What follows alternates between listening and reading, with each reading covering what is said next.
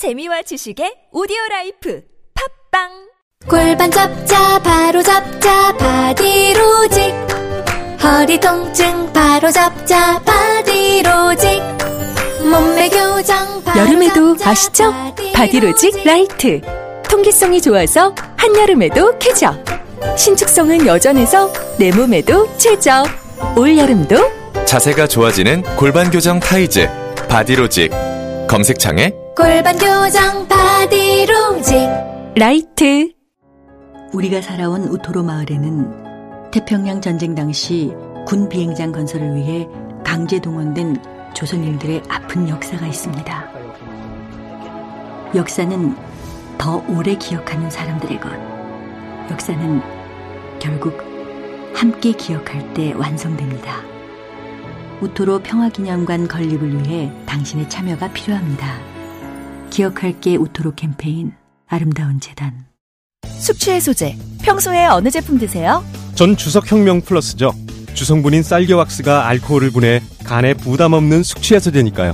몸속 알코올을 직접 분해하는 주석혁명 플러스 술자리 후 몸이 정말 가벼워졌어요 숙취 해소의 혁명. 주석혁명 플러스. 온라인에서 구입할 수 있습니다 술 마시기 전 물과 함께 꿀꺽 아셨죠?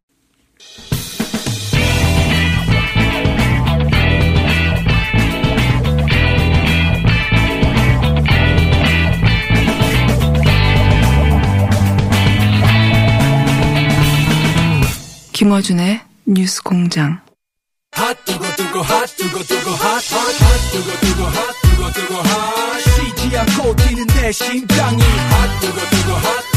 하태경 바른미래당 최고위원. 요즘 뉴스 별로 안 나옵니다. 바른미래당. 예. 조용하게 살기로 했습니다. 네, 뉴스 공장에만 나오고. 의원님뿐만 아니라 바른미래당 뉴스도 잘 안 나오고 있어요. 이렇게 조용한지 모르겠네요. 예. 그래서 다른 당 얘기하고 다시 마지막에 바른미래당 약간 다루겠습니다. 예, 좋습니다. 요즘 그 보수 진영에서 가장 며칠 사이 핫해진 것은 홍문정 의원입니다. 저희도 인터뷰했는데 이분 탈당할까요? 해야죠. 안 잡으면 제가 볼 때 안 잡을 것 같은데요. 아 그래요?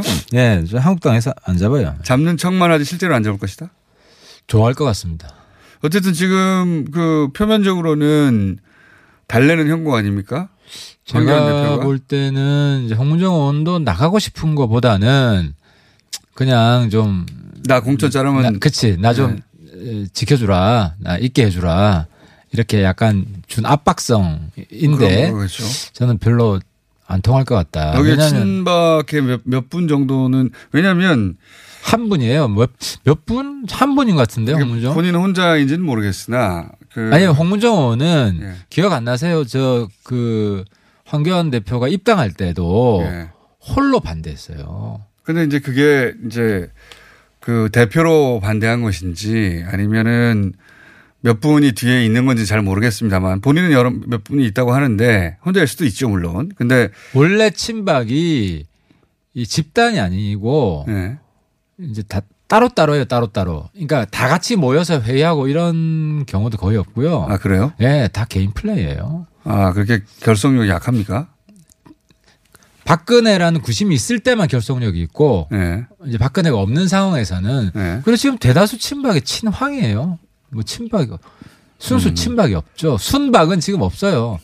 진박이라고 수- 했던. 예, 그러니까 순박은 제가 볼 때는 이제 나가 있는 그 대한애국당 그조 의원님 이름이 네. 잘 기억이 안 나네.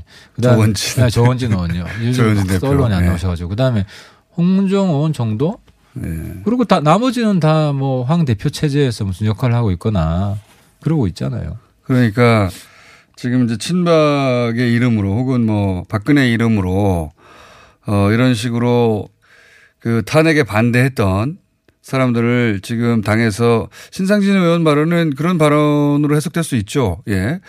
그 박근혜 대통령 탄핵에 책임 있는 현역 의원들은 그런 게 친박이죠. 책임져야 한다. 물갈이 돼야 된다라고 그런 뉘앙스 얘기를 했으니까. 그러니까 그것도 중립적인 언어를 쓰잖아요. 탄핵에 반대했던이 아니라 네.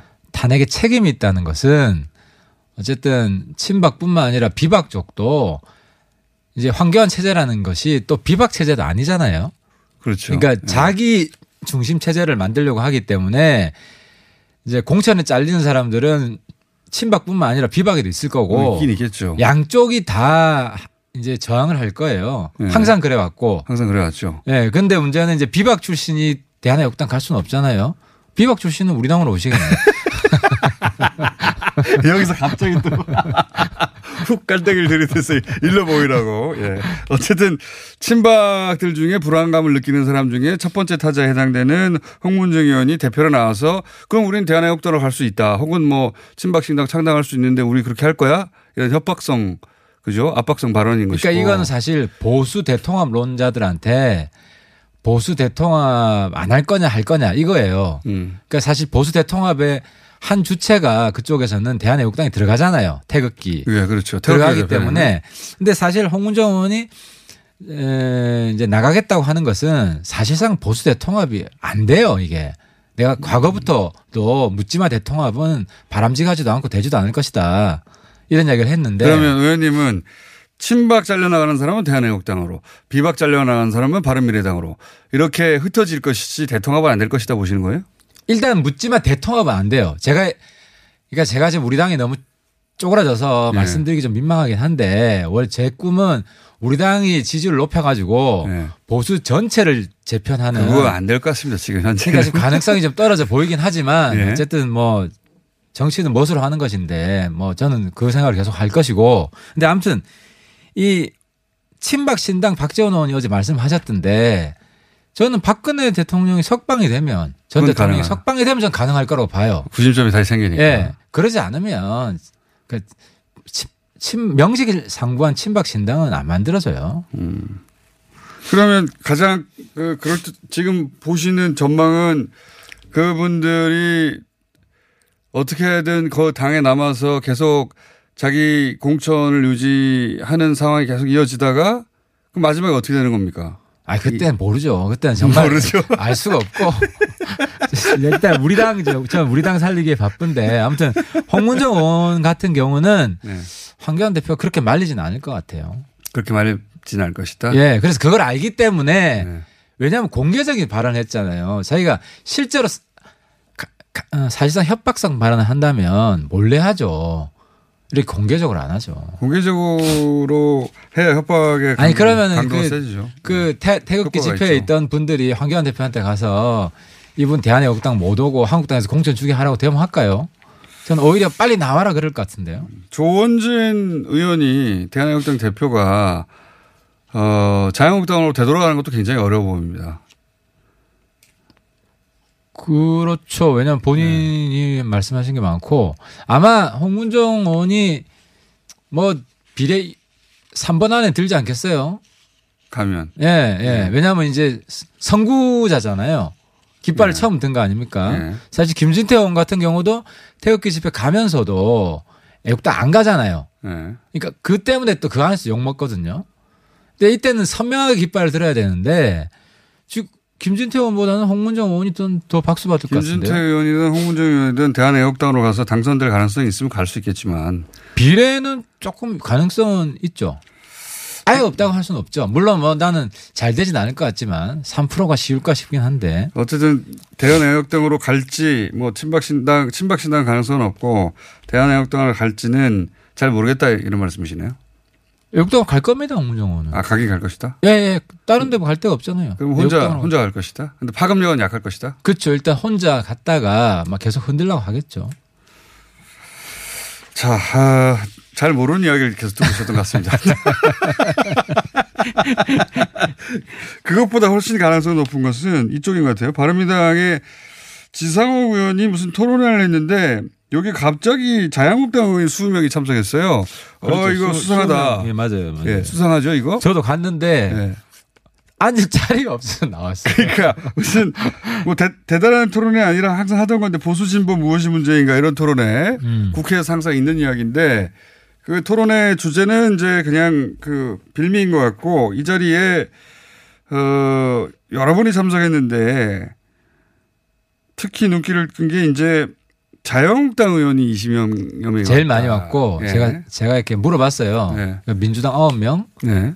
우리 당 바른 같은 그 당이니까. 진보 보수 이렇게 뭐 하- 한다고 하니. 예. 그리고 이제 의원실 300 의원실에 다 이렇게 오시라고 했나 봐요. 예. 오시라고 했는데 이게 뭔가 있는 겁니까? 지상호 의원한테 물어보셨을 거 아니에요. 네, 물어봤죠. 예. 그래서 내가 일단 그랬죠. 부럽다. 부럽다. 아, 왜냐하면 나는 한, 한 명도 안 해요. 아니 의원 의원님은 아니, 그러니까- 못 돌아가신다니까. 아니 그게 그러네. 아니라 여러분들이 착각 기사 보고 내가 의원님은 최고 잘 돼야 만약에 바른미래당이 잘못됐을 경우에 본인이 최고 잘 돼야 무소속이지 자유한국당으로 못 돌아가잖아요. 아니 나는 뭐안 받아주잖아요. 가고 있고 근데 아무튼 이제 기사를 보고 내가 웃었던 거는 네. 뭐 보수 통합의 수순이냐 이런 식으로 떴더라고요. 네. 지상호 의원만 그래요. 하태경한테는 안 와요. 이게 이게 무슨 일이라는 거죠 이게 아 그러니까 일단 지상호 의원이 보폭이 넓다? 인기가 있고 네. 의원들한테 원내 정치를 잘한 거죠. 잘한 저는 뭐 의원들한테 맨날 용 지상호 의원은 여차하면은 바른미래당과 뭐 자유한국당이든 어쨌든 소위 말하는 대통합이든 중통합이든 될 때 자유한국당과 통합할 수 있는 대상이 들어가는 것이고 의원님은 안 들어가는 거 아닙니까? 아니 그러니까 중요한 거는 네. 내가 이제 그 지상호 의원이 사실 어리파예요.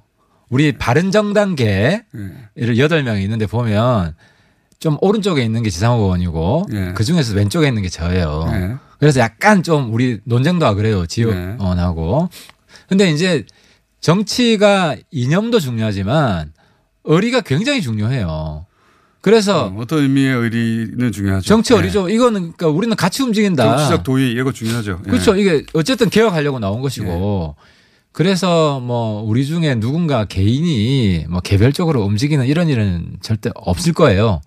근데 없을 이게 거고. 혹시 소 통합의 그 어떤 시그널인 건 맞습니까? 아니, 통합 그까지는 가는 건 아니고. 그래도 많이 온 걸 보면 아니 통합까지 가려면은 지상호 의원하고 하겠어요. 그러니까 지상호 그러니까 이제- 의원에 대한 개별 공작일 수는 있으나 예. 거기에 넘어갈 의원이 아니다. 아, 지상호 의원이 인기가 좋, 좋으니까. 그러니까 아니, 하태경 의원님만 빼놓고 지금 다 이런 일이 나한테는 공작을 안 하고. 의원님만 빼놓고 의원님만 모르는 거 아니에요? 지상호 의원을 모셔야 되겠네 이제 보니까. 아, 한번 모시세요. 나오실 것 같아요. 네. 자 어쨌든 그런 일이 있었습니다. 그래서 정치권의 주목을 받고 있다. 여기 왜 20여 명이나 모였지? 이렇게. 아, 나도 놀랐어요. 왜 갑자기 떼거지러 와가지고. 나 우리 당 의원들 몇명 있을 줄 알았는데. 그러니까 바른 바른미래당 의원은 몇 명 안 됐을 줄 알았더니 이인영 의원도 온 것 같은데요. 민주당 의원도 한 9명 왔어요. 예, 민주당 이렇게 보- 진보 보수 다 다룬다고 하니까. 예, 맞아요. 예, 예, 예, 예. 그렇지만 가장 많은 수는 한국당에서 20여 명 이상이 왔으니까 어, 저 뭐가 있나 보다 이렇게 생각하는 거죠. 예, 뭐 그렇게 추측할 수는 있죠. 예. 추측할 수 있는데 그 내용은 모르시는 거 같네 보니까. 여기에 팩트 여기까지. 이게 내내 아침에 이 질문 할까 해서 내가 아침에 통화를 하고 왔는데 무슨 일이냐고. 왜 이렇게 뭔가 많이 있냐고 나도 나도 뭔가 있냐고. 뭔가 있냐고. 그러니까 의원님 모르게 지금 일들이 벌어지고 있어요. 아니 그러니까 이제 우리끼리는 이제 다 있는 대로 이야기하니까. 아니 그러니까 아니 뭐 통합 이런 거 논의되는 거 없어요. 자꾸 그 의원이 통화해서 뭐라 그럽니까? 무슨 일이냐고. 아이 뭐 보수 통합 이런 거 당연히 없고 네. 자기가 이제 의원들한테 일일이 다 오시라고 했다. 네. 근데 이제 자기 생각에는 자기 정성보다는 좀 작게 왔다고 생각하시는 것 같아요. 오히려. 예, 예, 네. 그냥 개인의 어떤 지명도와 그 인연 때문에 많이 온 것이다. 어, 그렇죠. 그거예요. 순- 라고 답하겠죠. 순전히 그거예요. 의원님은 모르게 일이 벌어지고 있다니까요. 의원님 혼자 남게 되더라도 저희는 모시겠습니다. 자, 어, 지금 어떻게 돌아가는지 거의 잘 모르시는 것 같고 보니까 계속. 그럼 바른미래당 돌아가는 얘기 짧게 하나 할게요. 이게 이제 윤리위원장이 사임했는데 이게 이제 아니, 내가 모르지 않아요. 우리 당 내 사람들은. 윤리위원장 사임은 의원님하고 상관이 있어요. 왜냐하면 의원님 아, 징- 우리 윤리위원장. 예, 징계 논의가 있었는데 요거 잠깐 설명하면 윤리위원장이 송태 윤리위원장이 이제 손학규 대표 쪽 사람이었습니다. 근데 송태 윤리위원장이 의원님을 징계해버리면 그러면 지도부에서 어그 뭡니까 친 손학규와 반 손학규가 반반이 되어서 어 손학규 대표의 뜻대로 지도부를 움직일 수 있는데 근데 이제 송태 윤리위원장이 사임하면서 의원님에 대한 하태경 의원님에 대한 징계가 이제 이게 중징계 가능성 굉장히 사라지고 있다 이렇게 봐도 되겠죠? 그러니까 이제 그거죠. 이제 그분은 저를 징계하려고 했고 네. 저는 제 방어를 해야 될 거 아닙니까? 그렇겠죠, 방어권이 당연히. 있지 않겠습니까? 근데 이제 제가 항변하는 건 그래요. 제 그때 말을 보면 노인 비하 발언이 아니에요. 알겠고요. 그러니까 구태 정치인 비판 네. 발언이지. 네. 그래서 약간 이제 우리 당내 여론은 해명은 윤리위원회가 이거는 이거는 이제 부당하고 불공정하다. 근데 우리 당원 당규에 어떻게 돼 있냐면 최고위원 과반수 이상이 불신임하면 사퇴하게끔 돼 있어요. 네. 그래서 불신임 사퇴하신 거예요. 그게 팩트예요. 그 이상도 아니고. 아니 그러니까 그 최고위원 과반 이상이라고 할 때 최고위원회 한명 많은 숫자가 지금 반손학교 아닙니까? 그래서 그렇게 된 거 아니에요? 의원님 아, 살리 반손학교일 뿐만 아니라 의원님을 살리려고. 아, 반손학교일 뿐만 아니라 윤리 징계 자체가 부당하다고 네. 당내 여론이 이렇게 형성이 돼 있는 거죠. 아니 그러니까 반손학교인 5대 4인 반손학교 측이 아, 그러니까 반 의원님을 살리려고 아, 틀리, 아, 물론 저를 살리려고 한 건 맞습니다만. 윤리위원장을 날린 거 아닙니까? 그래서 살아난 거 아니에요 지금 의원님이 이제는. 아니죠. 또 윤리는 또, 전 또 윤리 절차를 따를 거예요. 따를 네. 건데 어쨌든 예, 저를 징계하려고 했던 것은 상당한 모함이고 어, 불공정했다는 걸 인정을 한 거죠. 어쨌든 그러면 손학규 체제가 다시 한번 약간 불안정한 체제가 되었다. 아니 꼭 그렇게 보기보다는 지금은 이제 어제부터 우리가 좀 타협을 해보고자. 네. 어떻게 타협합니까? 이 손학규 대표 체제, 요거 마지막으로 할게요. 예. 손학규 대표 체제는 한동안 핫 이슈였다가 지금은 잠잠한데 어떻게 되어 갑니까? 이제 혁신이 구성인데 예. 어제 이제 혁신이 역할에 대해서 합의를 했어요. 혁신이가 뭐 하는 데냐. 누가 위원장을 오느냐가 문제 아닙니까? 아, 그것도 중요한데 예. 역할을 제한할 거냐 아니면 역할을 일단 아, 대표를 날릴 수 있는 권한을? 그까지도 다 논의할 수 있게 할 거냐. 아니냐? 그래서 안건의 무제한성, 예. 무제한 혁신이로 어제 합의를 했어요. 아, 그 반손학규 측도 합의를 했네요. 예, 하자. 해- 아, 예. 반손학규 측 뜻대로 됐네요. 친손, 반손 다 합의를 했어요. 예, 그러니까 그 뜻대로 된 거 아닙니까? 그래서 이제는 그럼 누구를 할 거냐? 예. 손 대표가 추천한 사람으로 할 거냐? 아니면 저희 쪽에 추천한 사람으로 할 거냐? 이 어려운 숙제가 지금 남아 있고 그렇죠. 여기서 누가 하냐에 따라서 손학규 체제가 날아가냐 마느냐 결정되는 거 아닙니까? 꼭 그렇다고 꼭 보기는 그러려고. 하는 거잖아요. 아니 뭐 기세 싸움은 있긴 해요. 근데 네. 아무튼 여기에 대해서 한 일주일 정도 우리끼리 좀 깊이 있게 얘기를 해보고 아무튼 뭐 결론을 잘 내보도록 노력하겠습니다. 여기까지 하고요. 조만간 예, 예, 예. 진상호 의원하고 같이 한번 나오시죠. 예, 어떻게 돌아가는지 알려면 진상호 의원하고 같이 얘기해야 될 것 같아요. 예, 보니까. 예, 안 그, 그, 어, 그분도 같이 나오고 싶다고 하시더라고요. 예. 하태경 최고위원 혼자로는 지금 당이 어떻게 돌아가는지 잘 알 수가 없다. 자, 여기까지 하겠습니다. 하태경 바른미래당 최고위원이었습니다. 감사합니다. 네, 감사합니다. 민수 엄마, 우리 애 피부 때문에 고민이야. 밤새 잠도 못 자고 긁어 피가 나도록 긁는다고. 밤마다 자기 몸에 긁어대는 아이 때문에 속상하시죠? 문제는 긁으면 긁을수록 더 긁고 싶다는 건데요. 미친 듯이 가려울 때는 긁지 말고 글루타셀을 뿌려보세요. 특허받은 바이오테크 글루타셀 스프레이로 긁지 않는 편안한 밤을 보내세요. 긁지 말고 뿌리세요 글루타셀 서울시 미니 태양광 보조금 지원 사업. 서울시 1번 별빛 에너지. 별빛 에너지는 서울시와 구청의 지원을 통해 소비자 가격 56만원 미니 태양광을 6만원에 설치. 아파트, 빌라, 단독주택, 상가, 서울시에 있다면 모두 다 설치 가능합니다. 구청 보조금이 소진되면 본인 부담금은 늘어납니다. 별빛 에너지. 02743-0024, 02743-0024. 안녕하세요. 치과의사 고광욱입니다. 태아가 자랄 때 가장 먼저 생기는 기관이 어디일까요? 바로 입입니다. 먹는다는 것은 삶의 시작이자 끝인 것이죠. 100세 시대인 요즘은 치아를 100년 가까이 사용합니다. 그럼 어떻게 해야 치아를 100년 동안 건강하게 관리할 수 있을까요? 바로 올바른 칫솔질과 정기적인 스케일링입니다. 가까운 치과를 방문하시면 치과의사 선생님께 올바른 칫솔질을 배울 수 있습니다. 그리고 1년마다 건강보험 적용이 되는 스케일링 치료 놓치지 마세요. 이 캠페인은 유디치과협회와 함께합니다.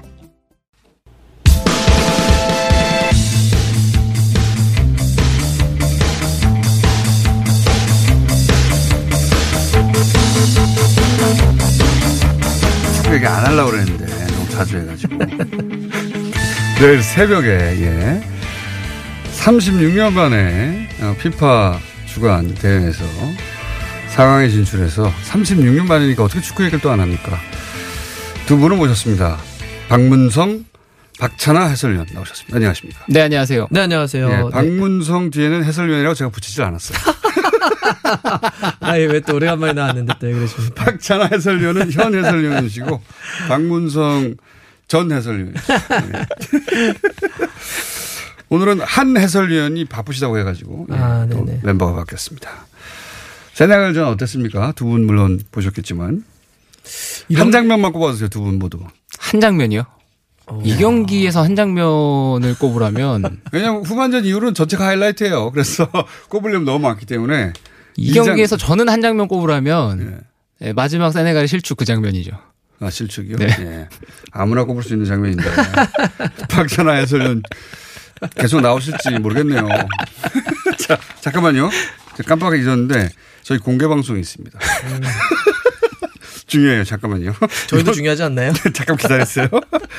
이번 주 금요일 날 6월 14일입니다. 아침 7시부터 10시까지 어, 저와 김규리 씨 연속으로 3시간 동안 생방송이 됩니다. 예. 새벽 5시쯤에 오셔야 입장이 가능할 것 같다. 자, 이렇게 놓고 오실래요, 그날?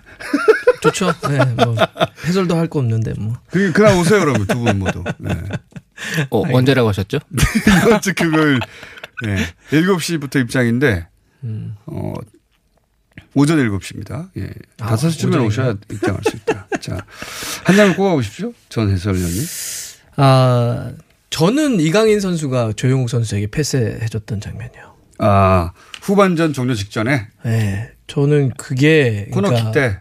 아니요, 아니요. 아니요. 그럼요. 그 조용욱 선수가 들어갈 때 전진 패스 해가지고 아, 조용욱 선수가 바로 골 후반전. 초반에 연장전에. 그 연장전 장면이 연반전 오- 연장 전방 5분 5분 정도. 그게 그 패스 장면을 보면 3대 1로 왜 이기는. 우리가 이강인을 그동안 얘기했는지에 대해서 그냥 전진 패스 들어가는 게 아니라 잘 느린 동작으로 보면 거기서 반박자를 딱 잡고 때려버려요. 음, 일로 뛸 것이다. 그리고 슈팅 각도가 이쪽이 좋다 이렇게 뛰어 들어가는 타이밍이 아주 절묘하게 맞히죠. 정말 대단한 패스였어요. 대단한 패스. 이강인의 가치가 한 번에 드러났는데. 네. 그것도 그렇고 왜 그 전반 아니 그 후반전 막판에 그 골을 이제 넣지 않습니까 헤딩으로. 네네. 그 직전에 둘이 얘기했다면서요. 그 장면이 재밌는 장면이었죠. 예, 내가 잘라서 들어갈 테니 거기 딱 맞춰줘. 딱 그렇게 된 거 아닙니까?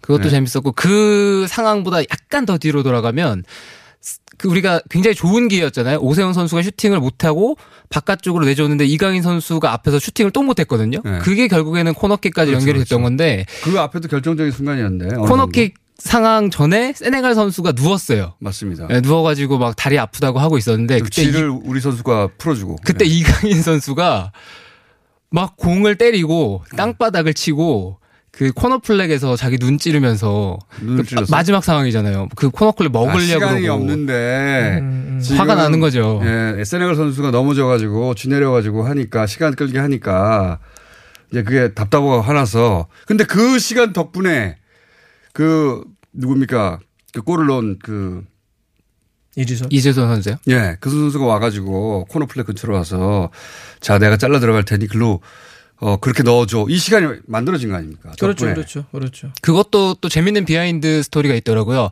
항상 우리가 3백에서 4백으로 전환을 하면 이지솔 선수가 교체가 되고 이재익 선수가 남아 있었거든요. 예. 어, 그런데 이 경기에서는 그 반대의 선택을 했죠. 음. 이지솔 선수가 남았고 이재, 이재익 선수가 교체됐어요. 그 이유가 그 인창수 코치가 정정용 감독한테 얘기를 했대요. 아 오늘 뭔가 이지솔이 해- 뭔가를 할 것 같다. 사고를 칠 것 같다. 그냥 감이네요. 어, 그렇게 얘기를 해서 남겨놨는데 결과물이 그렇게 됐다고 하더라고요. 이강인 선수 표현대로 하면 이 경기 자체가 정말 모든 게 다 남는 거죠. 그러니까 상대도 고맙다고 할 정도니까. 그러니까요. 축구 선 축구 선수 자신도 이런 경기를 경험하기 어려울 거예요. 저희도 그렇지만. 그러니까 이런 경기는 본 적이 없어요. 네. 말도 안 되는 앞으로도. 경기죠. 이지솔 선수가 어쨌든 내가 잘라 들어갈 테니 그렇게 맞춰서 공을 달라고 했는데 정확하게 갖다 준 거 아닙니까? 그죠? 그게 이제 수비수 입장에서는 최악의 실점이에요. 코너킥 앞쪽에 거기 이제 잘라 들어가는 헤딩을 먹히면 최악이라고 부르는데 왜냐하면 그거를 먹 그걸 헤딩을 잘라 들어가는 걸 허용을 하면 키퍼가 반응을 못 합니다.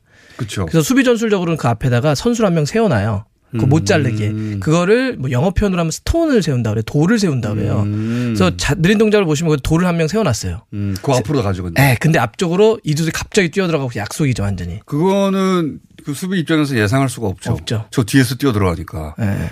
공이 아주 멋지게 들어갔어요, 진짜. 왼발 다시 하라 그러면 못할 걸요, 그렇게? 이주서 선수에게도 기억에 여러모로 남을 것 같아요. 네. 아니, 연습 때 그렇게 하라고 해도 열 번에 한두 번 될까 말까 하는 거 아닙니까? 그 각도가. 각도도 절묘하더만. 아, 정말 킥도 좋고 이주조 선수가 또 대전 뛰면서 또 골을 넣고 한 수비수긴 한데요. 아, 진짜 진짜 멋진 장면이었죠. 네. 자, 아, 저도 할 수 있는 얘기를 또 두 분을 괜히 모셨다 싶기도 하고 다 혼자 할 수 있는 얘기인데 전문가는 좀 다를 줄 알았더니 다 똑같습니다. 네, 네.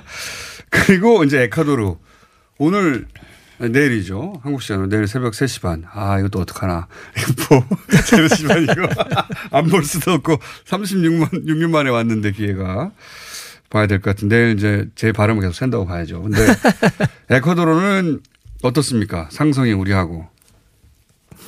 에콰도르는 우리가 해볼 만한 상대고 에콰도르가 세네갈보다 강하다고 보기는 좀 어려운 측면이 많거든요. 예, 세네갈 강했어요. 세네갈은 엄청 강했죠. 엄청 우승 우리가. 상대하기에는 부담스러울 정도로 강하고 빠르고 일단 전반전은 압도적으로 세네갈이 우세했어요. 사실. 덩치도 그렇고 우리가 네. 평소대로 패스했을 때 그런 것들이 대부분 다 잘릴 정도였으니까 맞습니다. 그런 부담감이 있었다면은 그거보다는 약간 수월한 경기가 어, 될 수도 있겠다. 하지만 에콰도르가 남미에서 우승을 차지하고 남미 챔피언십에서 우승 음. 차지하고 이대를 넘어온 팀이거든요. 그리고 만만치 않은 팀이고 과거부터 에콰도르가 A 대표팀도 그렇고요. 청소년 팀도 그렇고 발기술이 아주 뛰어나거나 이런 남미 팀이지만 그런 팀은 아니었거든요. 네. 어떻게 보면 좀 직선적인 팀이고 이런 팀이었는데 이번 에콰도르 20세 이하 팀 같은 경우는 발재간 있는 선수들이 일부 있어요. 특히 음. 이선에 있는 선수들이 대부분 뭐 레사발라라든가 플라타라든가 또 알바라도라든가 이런 선수들이 발재간이 있고 또 최전방에 캄파냐 같은 선수는 해결 능력이 있어서 공격수들의 능력은 약간 좌우가 고르다고 보시면 되겠습니다. 자, 들어도 우선 느낌은 안 오는 해설이었고요. 아예 불러놓고 자꾸 그러세요. 아니, 그래서 우리가 이깁니까? 집니까? 한준 해설위원은 일본하고 할 때 55%로 우리가 이긴다고 그랬었는데요. 음. 어떻게 보십니까? 근데 제, 아, 근데 저는 얘기를 하면. 근데 세네갈에 대해서는 네. 세네갈이 55%더 우세하다고 누구나 뭐 사실 전망은 그렇게 했었어요. 세네갈에 대해서는.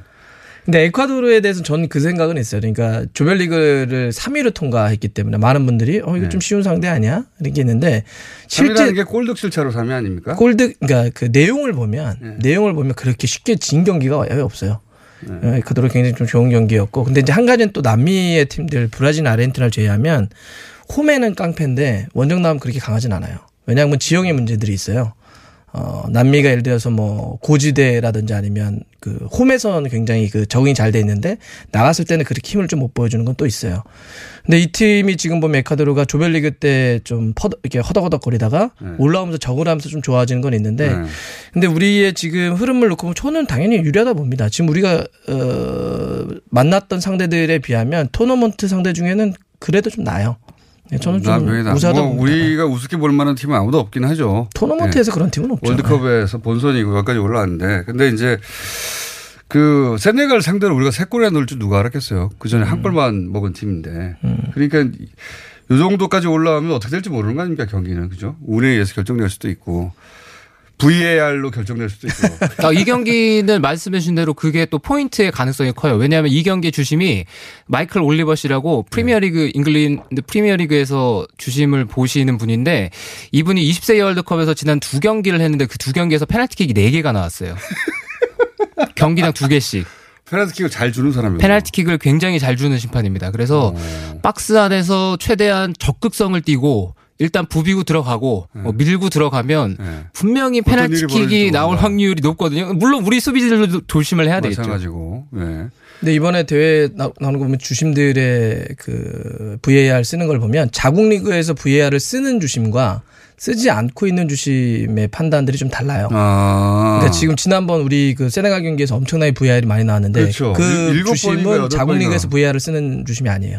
어, 그렇기 때문에 VR, 예, VR에 대해서 상당히 의존하는 경향들이 있어요. 오히려. 예. 어, 자기 판단보다는. 자기가 약간 애매할 때는 무조건 끊어버리는군요. 그래서 제가 어. 대한축구협회에 물어봤어요 심판위원회. 그 상황을 물어봤더니. 아 심판위원들한테? 네, 그랬더니 자국리그에 쓰지 않으면 어, 대회를 앞두고 집중 교육을 받는데요. 그게 전부예요. 아 오히려 네. 니네 리그에서 안 쓰니까 VAR을 이렇게 활용할 수 있다를 대회 직전에 해보질 집- 않았으니까요. 집중 교육을 받고 그 잔상이 남아가지고 계속 더 많이 계속 활용- 풀었잖아요. 그러니까 계속 어. 개- 그러니까 사람들이 계속 이 순짓을 하니까 네. 그만 좀 하라고. 그런데 그 결과로 보자면 대단히 공정했어요. 그렇죠. 뭐 크게 문제될 점 우리도 불리한 판정을 두 번인가 받았고 그쪽도 마찬가지였고 그리고 페널티킥 불렀던 건 다 페널티킥이 맞고 맞죠. 아니라고 불렀던 건 다 아닌 게 맞고 특히 어, 페널티킥하고 승부차기에서 골키퍼가 라인을 벗어나서 불었던 걸 양쪽을 하나씩 불었잖아요. 그렇죠. 원래는 사실은 그거는 이 정도로 넘어가요. 네. 근데 대충 발이 걸쳐 있다고 근데 싶으면 그것도 그죠? 물어봤더니 피파에서 이번 대회 그걸 확실하게 잡으라고 바꿨죠. 그랬다는 규정이 바뀐 규정 가운데 네. 결정적인 장면들이 몇 장면 있었는데 말씀해 주신 그거랑 핸드볼 반칙. 세네갈이 골 넣었는데 취소된 거 있었잖아요. 예, 예. 그게 이번에 규정 그거는 VAR 없었으면 다 지나갔어요. 그렇죠. 예. 그랬죠. 그럼 우리가 3대 1로 졌습니다 그때. 그래서 VR에 쓰는 게 그런 이제 약간 그런 게 있다를 좀 말씀드리고 싶고. VAR로 우리도 불리한 판정을 받긴 했으나 결과적으로 결정적으로 더 뭐랄까요 심리적 충격을 주는 VAR은 세네갈 쪽에서 받았다. 마지막에 그 승부차기. 승부차기에서 우리가 못 넣었는데 아니, 막아냈는데 골키퍼가 우리도 한번 우리 골키퍼 그런 적이 있었지만 그때는 후반전이었고요 그냥 이거는 이제 승부차기 마지막 순간이었기 때문에 그렇죠. 심리적 맞습니다. 효과는 더 컸겠죠. 참, 근데 진짜 저희가 계속 말도 안 되는 승부였다고 하는 게 골도 3대 3 이렇게 나왔지만 제가 계속 기억해 봤어요. 승부차기에서 우리가 1, 2번 키커가 다 못 넣었는데 예. 이걸 뒤집은 게 있었을까 싶을 정도로. 그거 있습니까? 저도 그런 거 본 적 거의 없거든요. 우리나라 기억이 못안 넣고 나서 난 저는 졌다고 했어요. 야, 내가 추경이 많이 봤는데 이거 집은 경우는 내 기억이 없어 그러면서. 근데 한편으로는 우리가 승부차기를 해본 경험이 그렇게 많지 않아요. 아니 그 다른 나라에서도 1, 2번 실축하면 거의 끝나죠. 역전하기 어렵잖아요. 심리적 압박이 너무 심해가지고. 이번 대회 때 상당히 유사한 경기가 하나 있었는데 뉴질랜드가 그렇게 해서 졌거든요. 승부차기에서. 네. 우드 골키퍼가 세 번째 키커까지를 연속으로 막았어요. 네. 뉴질랜드 골키퍼가 그런데 그 세 번째 키커 때 VAR을 해서 그 선 넘어갔다는 반칙 네. 한 발이 걸쳐 있어야 되는데 그 반칙 선언이 되고 나서 그다음부터. 경고를 받고 다시 찼거든요. 네. 그리고 졌어요.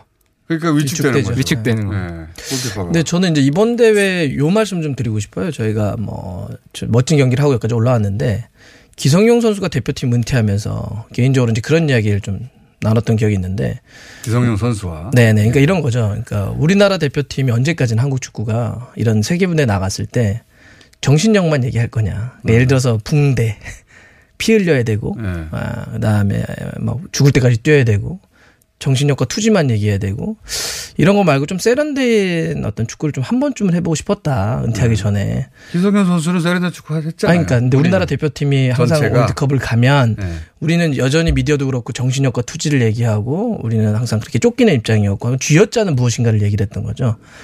축구를 좀 축구답게 하고 싶었다 한 번쯤은 전술적으로 음. 그다음에 어떤 우리 우리 색깔을 가지고 근데 이번 대표팀을 보면 참 여러 가지로 그렇게 좀 닮아 있는 것 같아요. 선수들이 쥐어짜는 정신력 이런 거 별로 없는 것 같고 음. 전술이나 기량적으로 굉장히 뛰어난 것 같고 조용히 네. 다음 순서가 들어오네요.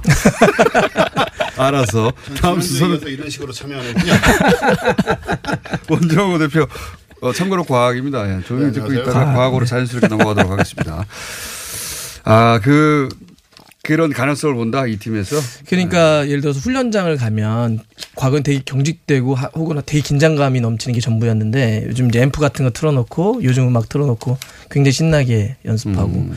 경기장에서도 보면 선들이 플레이를 하는 걸 보면 뭔가 이렇게 이 악물고 뛴다는 느낌보다는 상당히 즐겁게 뛰는 것 같아요. 아주 멋져요. 음, 정종용 감독이 그러면 그런 세대를 만들어냈다고도 볼 수 있는 건데, 그죠? 이번 대회는 정정용 감독의 평가가 지금보다는 훨씬 더 후해져야 돼요. 네, 그 이유가 더 후해 좋아져야 더 된다. 좋아져야 돼요. 더 좋아져야 되고 AFC 챔피언십에 나갔던 코칭 스태프와 지금 코칭 스태프를 비교해 보면 네. 코치가 대부분 바뀌었고요. 피지컬 트레이너까지 다른 분이 지금 팀을 맡고 있거든요. 네. 그 짧은 시간 동안에 팀이 아주 큰 폭으로 바뀐 거죠. 네. 네, 그럼에도 어, 팀이 이렇게 연속성 어떻게 보면 더 발전된 모습을 보여줄 수 있는 건 역시 정정용 감독이 정확하게 팀을 꾸리고 있었고 파악하고 있었고 장기적인 계획이 있었으니까 팀이 돌아갔다고 보거든요. 정종용 감독은 그 선수 출신이긴 한데 국대 그 뭐 유명 스타 플레이어도 아니었고 그죠?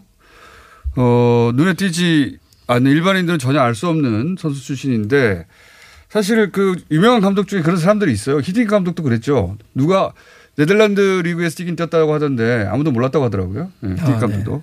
그러니까 근데 정정용 감독 이 정도 되면 국대 감독까지 쭉 가야 되는 거 아닙니까? 이제 그러기 위해서 우리의 그 감독 선임이나 지도자를 바라보는 문화가 좀 달라져야 되는데 여전히 선수 때의 능력이 예. 지도자의 능력과 같다라고 생각하는 게 많죠. 음, 그건 아닌 것 같아요. 아니죠. 예. 스타 그러니까- 플레이어로 실패한 아니 벤투 감독도 스타 플레이어였지만 잘하는 것 같지 않아요. 그러니까 우리가 교육학이 있고 교대를 졸업하는 건 그런 거잖아요. 그러니까 배우는 거와 가르치는 건 다르기 때문에 그런 건데 우리는 여전히 제가 어디 초등학교가 축구팀을 하나 만든다고 할 때 그걸 좀 도와달라고 해서 갔더니 교장 선생님이 저한테 뭐라 그랬냐면 감독을 추천해 달라고 그래서 어 그게 알겠습니다 그러면 대한축구협회에서 초등학교를 지도할 수 있는 좋은 지도자를 추천해서 드리겠다 그랬더니 아이 그런 사람들 말고 월드컵 나가지고 4강 한 사람들 중에 쉬는 사람이 없냐는 거예요. 그러니까 이게 그 정도 현실로 내려, 내려가면 어, 초등학교를 가리키는데 그, 그게 아니거든요. 다른 영역인데 아직도 우린 그렇게 생각하는 문화들이 있죠. 진짜 공부하는 지도자가 성장하기 어려운. 결국은 그러니까 정정현 감독이 여기서 대표팀 감독까지 가면서 이 세대를 끌고 쭉 성장해서 가면서 어, 새로운 전형을 만들었으면 좋겠다 그런 생각도 네. 했습니다. 예. 감독의 전술이 진짜로 훌륭하다고 말할 수밖에 없는 게 잘 모르는 사람도 전반전에 경기를 뛰고 어떤 상황에 대해서 후반전에 반드시 대처하잖아요. 그리고 그 대처가 반드시 좋은 결과로 이어지고 그 몇 번이나 봤으니까 확실한 것 같은데 과학 얘기도 조금 해볼까요? 과학도 그건 뭡니까? 예, 과학도 직접 이제 연구하는 거하고 이야기하는 거하고 좀 다른 거죠. 예, 연구하는 분들이 또 꼭잘 왜냐면 설명하고 하는 게 본인이 과학 아니고. 전공자가 아니거든요. 네. 본인이 기타 치는 사람인데 그렇습니다. 음악 만들고 지금 과학 해설하고 있는데 유명한 과학자 아니죠. 본인이 배운 과학은 고등학교 때 배운 게 끝이에요. 이 정, 정종영 감독을 보고 본인이 그렇습니다. 많은 난답니다. 느낌이. 많은 느낌. 주제가 뭡니까? 아, 오늘 얘기는요. 어, 우리 일론 머스크 재밌는 일들 많이 하잖아요. 예, 이 양반이 머스크. 혹시 아실지 모르겠지만 그 스페이스X 하면서 실제 모델이라고. 예. 근데. 솔직히 말해서 뭐 닮은 점은 없어요.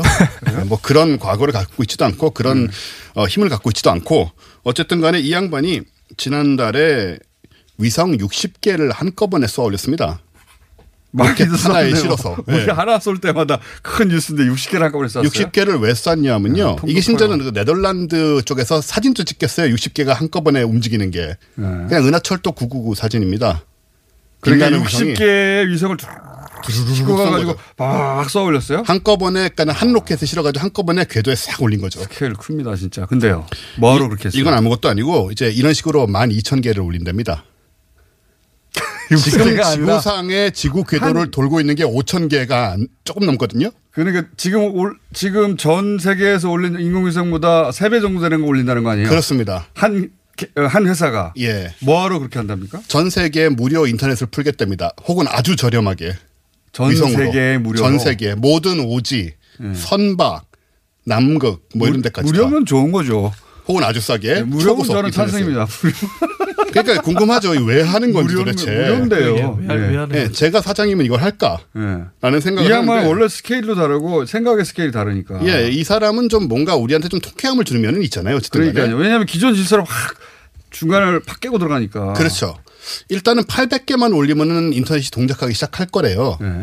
네. 그러니까 이 양반이 뭐 때문에 이걸 한지 정확하지 않은데 본인 말에 따르면 어쨌든 제3세계 국가들하고 가난한 사람들까지 그래, 모두 인터넷을 쓰게 오지에서도 것이고 인터넷이 터지고 그렇죠. 사하라 사막 뭐 네. 사하라 사막에서 터지고 왜냐하면 아프리카에서는요 좋게 해석하면 휴대폰을 충전하는데 전기가 없으니까 충전하는데도 한참 걸어 나가야 돼요 아이들이 어른들이 그리고 인터넷 쓰려면 더 어렵고 그러니까 이제 느려 느릴 수밖에 없는 이- 그렇죠. 이렇게 되면 이제 인터넷 문제는 어디서든 해결이 되니까 저는 뭐 아프리카 이런 데도 해결되면 당연히 좋은 건데 네. 제가 이제 영국 갔다가 지난주에 지난주에 네. 왔잖아요. 유럽이라도 빨라졌으면 좋겠어요. 유럽도 굉장히 느려요. 진짜. 예, 우리나라가 워낙 빠르니까. 네. 예. 답답해서 못 씁니다. 우리나라랑 비교하면 어디서든지 답답함을 느낄 수밖에 없는데. 그러니까 이게 왜- 문제가 뭡니까 이게 근데? 아, 일단 문제 얘기는 제가 굳이 꺼내지 않았는데 어떻게 또 아시네요. 있는 문제가. 있으니까 들고 왔겠죠. 아, 예. 어쨌든 이래가지고 글로벌 기업의 수익성도 생각을 한답니다. 그게 큰 그림인 것 같아요. 근데 이건 인터넷은 무료인데 예. 인터넷을 쓸 때 그러면 광고가 뜨나? 아, 뭐 그건 그럴 수 있겠지만 인공위성 광고가 뜨나? 아, 글로벌 기업 얘기는 이 제3세계 국가들까지 전부 인터넷이 퍼지면 결국은 전자상거래가 전 세계적으로 활성화돼서 네. 시장이 커진다라는 굉장히 빅피처를 얘기를 하는 건데 네. 그렇게 막 광고나 뜨는 정도의 그런 어떤 작은 마음이 아니고요. 그렇겠죠. 근데 지금 문제가 뭐냐 하면 광고 단가로 생각하고 있습니다. 그러니까요. 그러니까 안 거기다 광고. 치르면 얼마나 할래나. 예, 사업은 하시면 안 됩니다. 어, 천문학계에 문제가 있습니다. 아, 천문학계. 이렇게 아, 인공위성이 너무 많이 뜬다? 너무 많이 뜨면 이게 물론 하늘을 뭐 시야를 막을 정도는 아닌데 네. 전파 망원경의 전파들을 차단하게 돼요. 아, 그래서- 전파 망원경에 예. 교신을 방해한다. 왜 이번에 블랙홀 찍은 것도 사실 전파 망원경으로 찍은 전파 거거든요. 망원경을 그러면 더 크게 교섭 그러니까 간섭 일어나지 않는 곳에 두면 되는 거 아니에요? 간섭이 일어나지 않는 데가 어디냐면요. 달의 뒷면까지 가야 돼요. 아, 왜 그러면- 지구 궤도에서는 어렵습니다. 아, 그럼 일론 머스크하고 그 부분은 천문학계가 서로 합의를 보라고 하죠. 만나서 합의 보고 이렇게 해야 되는데 아니, 인터넷 공짜로 쓰는데 뭐 그깟 그러니까. 뭐 훨씬 그러니까 빠- 이게 지금. 잘못된 전 생각이신데요. 전 세계가. 어쩌냐면 이게 이제 관련된 분들을 어 천문학자도 그렇게 얘기를 하세요. 사실은 우리 천문학계 이익보다는 어 와이파이 뭐 인터넷을 전부 전 세계가 쓰는 것이 훨씬 더 큰 이익이다. 예. 맞는 얘기인데 그러나? 하지만 전 인류의 비전을 생각해 보자면 네. 전파 망원경을 쓰는데 어려움이 생기기 시작하면 결국은 아주 초장기적으로 봤을 때는 인류의 마이너스다라는 얘기를 아니, 또 하시는 그거는 거죠. 일론 머스크가 또 해법을 찾아낼 거라고 봐요. 정말요? 예. 근데 그렇게 날리면 네. 부딪히진 않나요? 서로? 부딪힐 위험도 있습니다. 예. 그러니까 어 아니, 물론 그- 부딪히지 않게 올렸지만은 한 그- 번 그- 실수가 생겨서 부딪히면 그 다음부터는 연쇄 충돌의 가능성이 있어요. 근데 천문학계에 우려가 있을 수 있는데 그거는 제가 보기에는 일론 머스크하고 합의를 보면 될 거라고 봅니다. 예. 어떻게 해요? 덜 올려라? 제가 알, 알 수가 없죠. 느낌이 비과학자 네 명이 만나서 과학을 얘기하려니까 그렇습니다. 저도 비과학자입니다, 사실.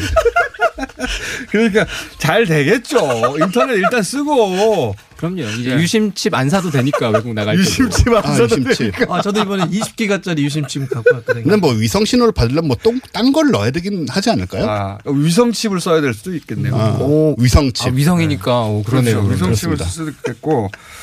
그럼 SK가 어떻게 되나요? 그러니까 이제 SK 하고 그런 것도 좀 궁금해요. LGT하고 예, 일반적인 인터넷 프로바이더들 전 세계 네. 이 사람들이. 예, 더 이상 이 사업성이 없어지는 상황이 되는 것인지 이런 거는 사실은 아니, 일반 뚜껑을 열어봐야. 있습니다. 근데 이제 이동통신에서 인터넷망에 독점적인 권한들을 가지고 있었는데 그게 이제 일론 머스크 때문에 사업이 나 인공위성 쓸 거야 그러면 뭐. 예. 그리고 인터넷으로 통화도 가능하니까 이제 그렇죠. 통신사 이 통사들의 이상이 굉장히 줄어들 수도 있겠네요. 저는 처음에 이 뉴스를 봤을 때는 굉장히 좀 인공위성이라 느린 인터넷을 어느 정도 전 세계에 퍼뜨리게 하려는 것인가. 그러니까 네. 속도도 정말 없는? 사람들 위해서 굉장히 빠르대요. 좋네요 그럼. 저, 저희는 좋은 걸로 전 하겠습니다. 찬성합니다. 예, 예, 사실 저도 찬성이긴 한데. 축구계도 찬성하고 있고요. 예, 하지만 또 찬성하고 있습니다. 네, 과학계 입장에서는 어쨌든 아니 우주 과학계 관측을 중에서도 천문학계만 비판하는 거 아닙니까? 아, 그 중요해요. 우리 지난번에 여기 천문학 저 블랙홀 찍은 분 오셔가지고 얘기하실 때 또 얼마나 그쪽에 또 아니 천문학계의 예? 우려는 하시고. 일론 머스크 정도 되면 합의가 이루어질 수 가서 만나라고 하세요. 예, 그래서 이제 방송에서 촉구를 하는 거죠. 일론 머스크 하고 이렇게 전 세계 천문학계 만나서 가서 방송 아, 들으시고 그러면은 합의를 하시라. 달 뒤편 쪽으로 가서 해결하겠다. 멀고 비싸잖아요. 아니 그거는 일론 머스크 아, 하겠죠. 돈을 댄다? 예. 아, 예. 인공위성 만개 쏘는 사람인데 그럼, 그럼 다 해결되겠네요. 뭐. 다 해결될 수 있는 걸 들고 오셨네. 아유, 희망적인 얘기로 끝나네요. 자, 축구계 합의하고 합의했습니다 방금. 자, 박문선 박찬아